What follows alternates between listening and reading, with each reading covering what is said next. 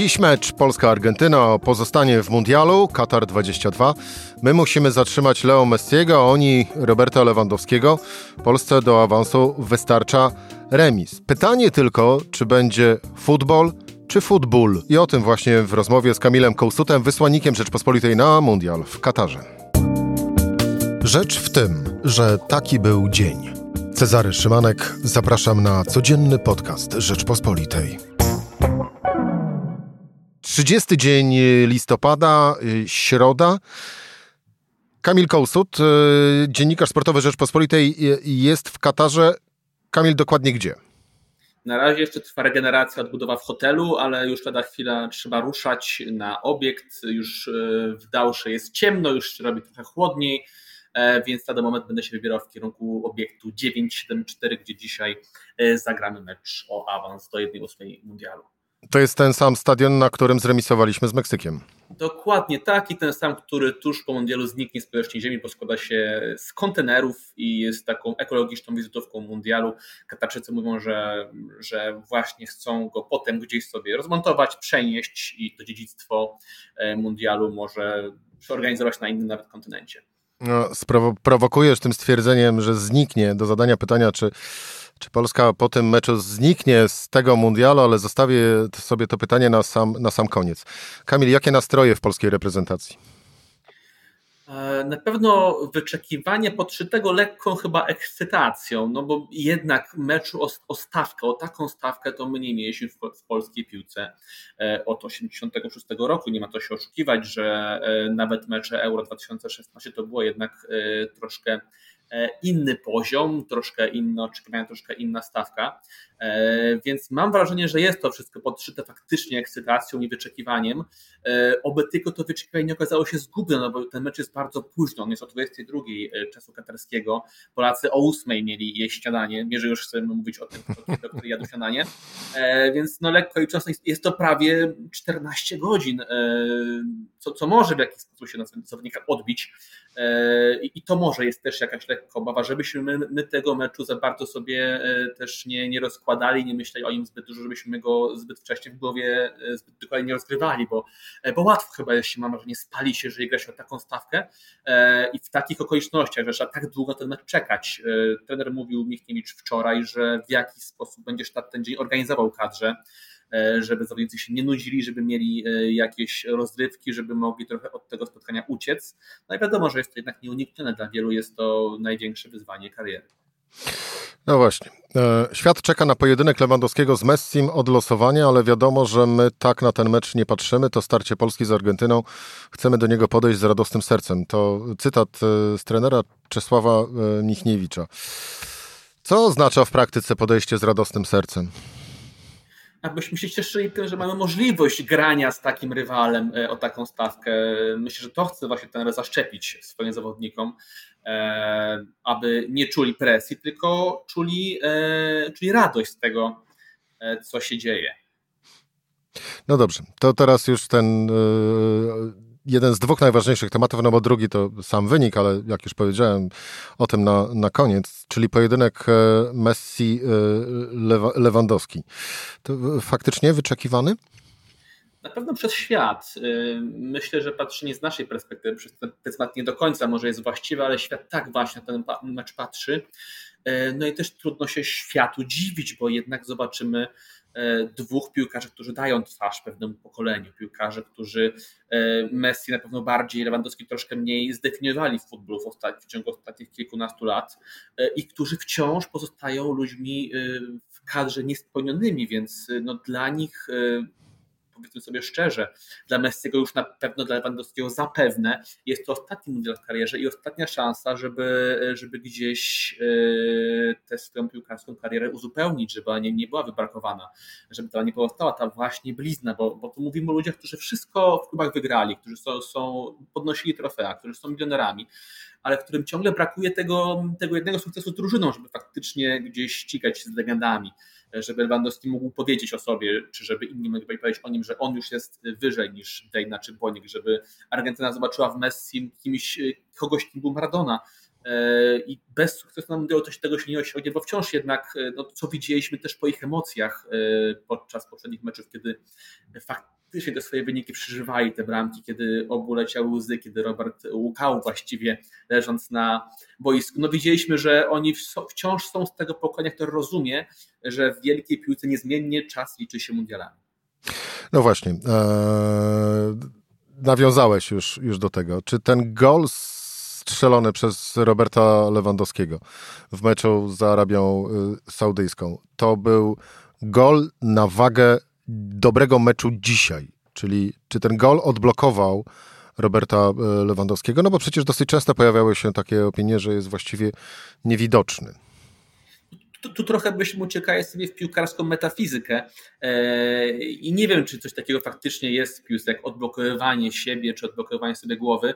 Chciałbym w to wierzyć, że faktycznie teraz Robert zacznie strzelać, zacznie grać dużo swobodniej, że faktycznie jakaś presja go opuści, bo, no, bo jednak on przyjeżdża do Kataru, e, gdzieś z tym licznikiem e, dwóch mundiali, dziewięciu strzałów i zerowej liczby bramek E, i jemu to faktycznie ciążyło, co też widzieliśmy. E, no, ten, ten kamień spadł z jego serca, było go chyba słuchać ten kamień w Warszawie.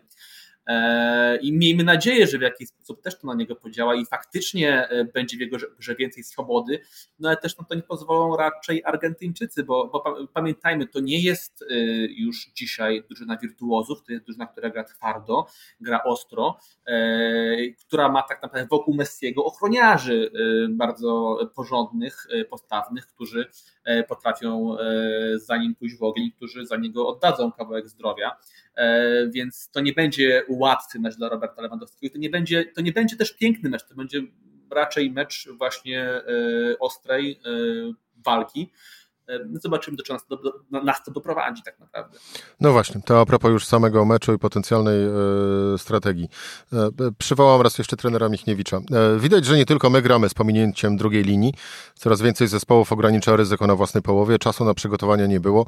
Mówienie o grze kombinacyjnej to utopia, chyba że jesteś Hiszpanią, mówił e, Michniewicz. taktyka na ten mecz to autobus przy bramce i laga do Lewandowskiego?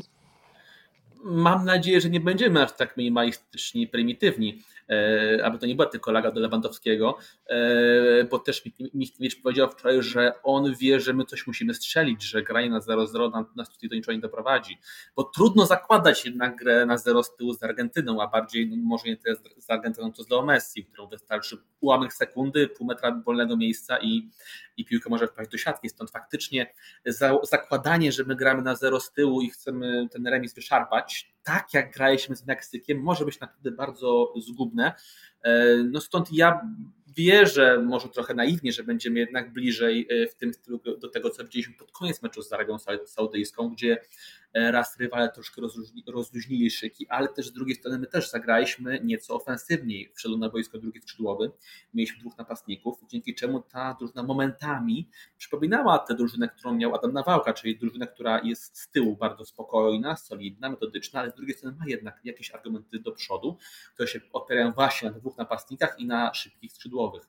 No ale właśnie, to to by musiało oznaczać, że znowuż y, tak naprawdę od samego początku powinniśmy już zagrać dwoma napastnikami i mocnymi skrzydłami. No myślę, że dostajemy odpowiedź y, przed meczem, zobaczymy skład i dowiemy się, jak będziemy grali. Y, ja mam nadzieję, że to będzie właśnie jednak ten plan i skład bliższy temu z Arabią Saudyjską i, i faktycznie zagra, poszukamy trochę jednak piłki, może nie bardziej otwartej, ale damy sobie więcej szans na, na akcje zaczepne, na wyjście na, E, na no na kontrataki pewnie raczej bardziej niż ataki pozycyjne, no bo minimalistyczna gra z Meksykiem raczej nas może, e, może e, do sukcesu nie doprowadzić, bo granie na 0-0 z takim rywalem, mającym takiego zawodnika jest, jest dos, obarczone dosyć, dosyć dużym ryzykiem. Zostawmy na chwilę dzisiejszy mecz, mecz Polska-Argentyna. Jak Katarczycy po tych dniach mundialowych, tydzień. Jak przyjmują te mistrzostwa? No, to pytanie jest o tyle trudne, że Katarczyków tutaj widać niespecjalnie. Wydaje mi się, że, że tak naprawdę podczas naszego tutaj pobytu kilkunastodniowego jako dziennikarze z Polski zbyt wielu Katarczyków nie widzieliśmy, nie stykaliśmy się raczej z Katarczykami, którzy żyją sobie w swoich e, bańkach i niespecjalnie e, kontaktują się, że tak by można, e, z przyjezdnymi.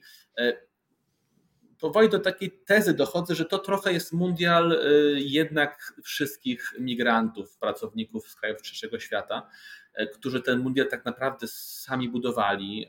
Często był to mundial okupiony nawet krwią czy śmiercią i oni teraz oni teraz się nim bawią, oni teraz się nim cieszą. Katarczycy robili ten mundial po to, żeby demonstrować swoją siłę, swoją pozycję, żeby pokazywać się światu, e, ale też chyba e, mimowolnie osiągnęli inny, inny cel, może nie cel, osiągnęli po prostu e, coś innego i zrobili fantastyczną imprezę dla ludzi, którzy tu mieszkają, którzy przez lata budowali ich marzenia swoimi rękami. Więc czy Katarczycy się cieszą? Y, nie wiem, y, raczej niekoniecznie, bo oni trybuny podczas meczu swojego zespołu opuszczali dosyć szybko y, i raczej z niesmakiem, zdziwieni chyba, że jak to, że się jednak w wyniku, czyli że goli się nie da kupić. No właśnie, chciałem to samo powiedzieć, zdziwieni chyba tym, że nie uda, jak można nie kupić meczu, prawda?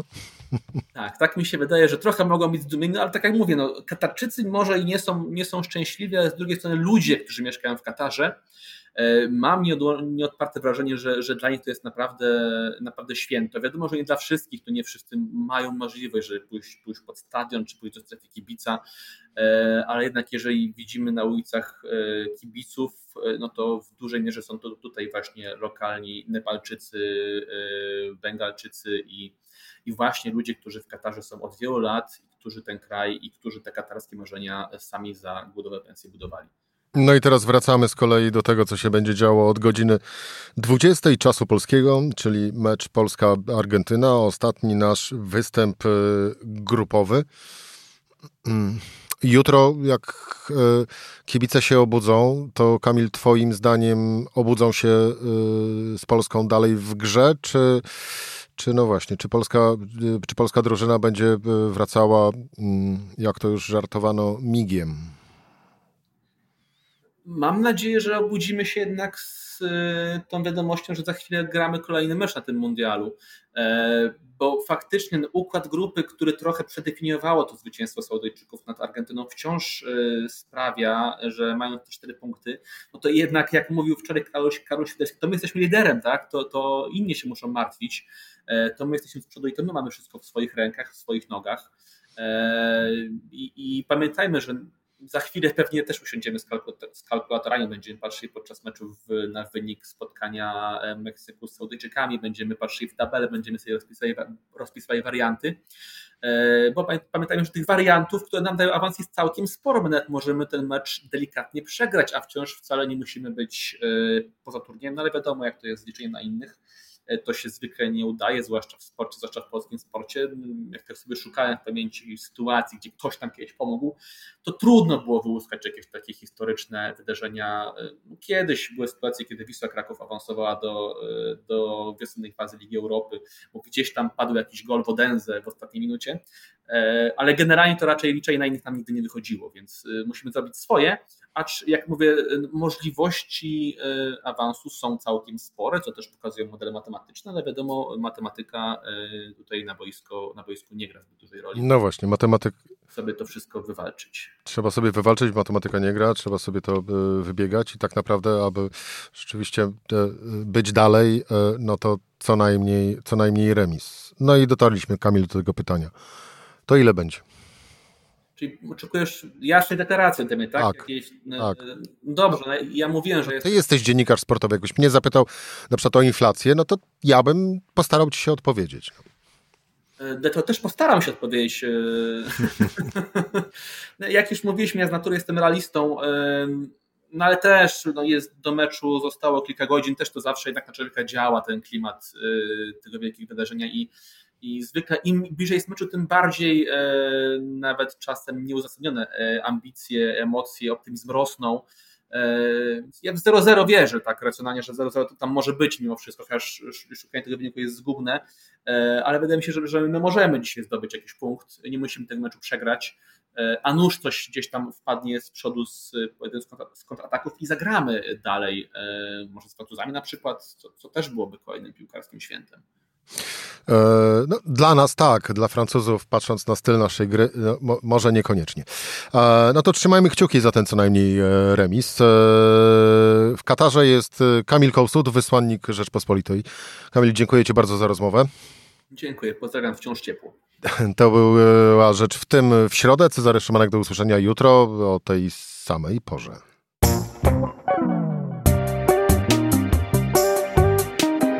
Rzecz w tym to codzienny program Rzeczpospolitej. Od poniedziałku do czwartku o godzinie 17. Słuchaj na stronie podcasty.rp.pl. Włącz Rzecz w tym w serwisie streamingowym.